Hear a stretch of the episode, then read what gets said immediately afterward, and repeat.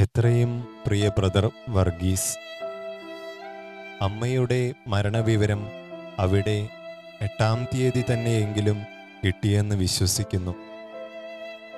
ഇന്നലെ അതിരാവിലെ നാല് മണിക്കാണ് ആനന്ദപുരത്തു നിന്നും ഇവിടെ ആൾ വരുന്നത്. രാത്രി എനിക്ക് ഒരുവിധം തലവേദനയും തലവിങ്ങലും അനുഭവപ്പെട്ടതുകൊണ്ട് ഉറക്കമില്ലാതെ കിടക്കുകയായിരുന്നു. അതിനാൽ മണികൊട്ടിയ ഉടനെ എഴുന്നേറ്റു. വിവരം അറിഞ്ഞു.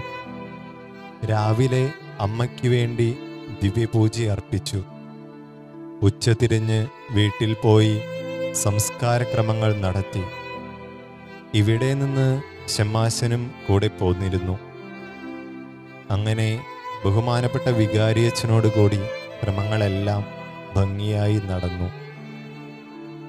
മകനെ ദൈവത്തിനായി സമർപ്പിച്ച് ആ സമർപ്പണം ദൈവം അടുത്ത ഏഴാം തീയതി സ്വീകരിച്ചതായി പ്രഖ്യാപിക്കുന്ന കാഴ്ച സ്വർഗത്തിൽ നിന്ന് സുവീക്ഷിക്കുന്നതിനായി കൃത്യം ഒരു മാസം മുമ്പേ അവിടുന്ന് അമ്മയെ തന്റെ പക്കലേക്ക് വിളിച്ചു.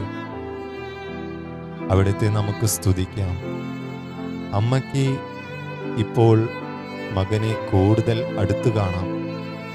അമ്മയ്ക്ക് വേണ്ടി നാം പ്രാർത്ഥിക്കുന്നതോടുകൂടി അമ്മ മുന്നേക്കാളെല്ലാം കൂടുതലായി നമുക്ക് വേണ്ടി പ്രാർത്ഥിക്കും.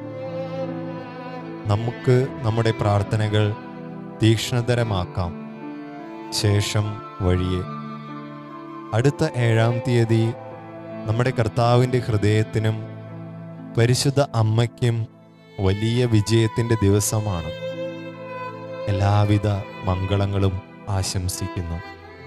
സ്നേഹപൂർവം പ്രാർത്ഥനയുടെ ഐക്യത്തിൽ കർത്താവിൽ സ്വന്തം ഫാദർ കനീസിയൂസ് സിയമായി